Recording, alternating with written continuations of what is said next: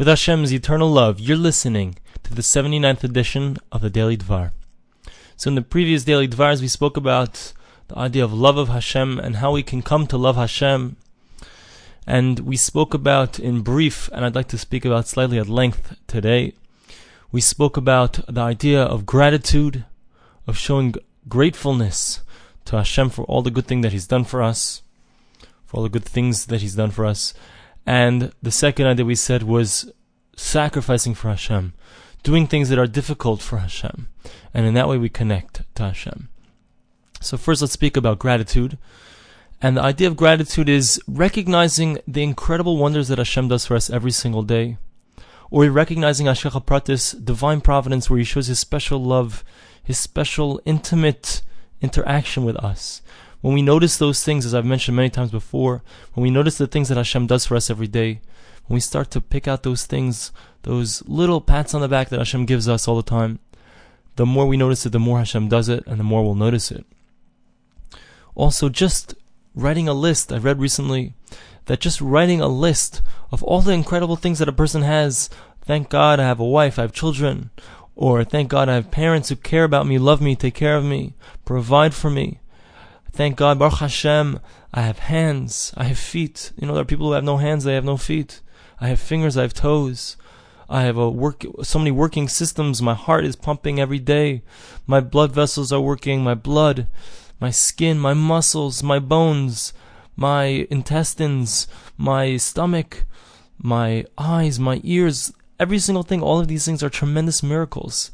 If we tr- if we try for a moment to appreciate or more than a moment really. If we try for a few moments, a few minutes a day even, let's say, or make it a, a, a, special part of our tefillah, when we're davening, when we're praying, we can think, or we can say at the end of Shemona Esrei, during Elokai Netzor, we can say, thank you Hashem for this, thank you Hashem for my feet, thank you Hashem for my eyes, thank you Hashem for all of the incredible things that I have, thank you for my family, thank you for providing sustenance for me every single day, day in and day out, three meals a day, thank you for giving me opportunities to have spiritual connection, thank you Hashem for giving me the opportunity to learn Torah, all these things, we take it for granted, we don't think about it, but every single thing that we have is from Hashem. We have to think about that thing. If we think about that, if we have the gratitude, that's one step in connecting to Hashem. Now, another step, as we mentioned, in connecting to Hashem is sacrificing for Hashem. And that means doing things that are difficult. You know, we all look back in history and we see how there were people, and when they first came to America, it was difficult. You know, to keep Shabbos, they had to give up their job every single week. Every single week, keeping Shabbos meant you lose your job every week. And there were people who were able to sacrifice and give up their jobs every week until they finally perhaps were able to either start their own business that they would have on their own terms, or to find someone who they could work for who was perhaps Jewish, who had his own business, or to find someone, but it was rare. It was difficult. It was, it required a tremendous amount of sacrifice. And we look back at those things and we say, wow, how could people not have done that? And that's because we're used to it. We've become immune to it. Well, of course, Shabbos, we keep Shabbos. Of course, to do something difficult, it's not so difficult for us to, to keep kosher. In those days, it was impossible to get kosher meat. There were very few slaughterhouses. There were very few people who knew how to do shechita properly. For them, it was a true sacrifice. And we look back and we say an unbelievable thing. We look, we look back and we say what they did was unbelievable. Now the question becomes, where's our sacrifice?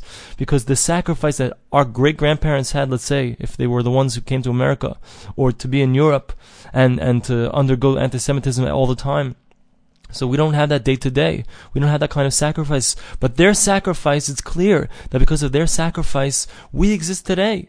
Our Yiddishkeit, our commitment that we have is because of the commitment that our grandparents had, or our great grandparents. But in large part, most of us, it's not because of anything that we've done per se.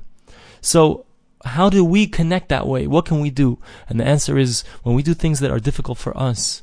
It's hard for me to get up in the morning to daven shachris, to be on time, to go to pray with a minyan, to, to pray even. Sometimes it's hard for some people.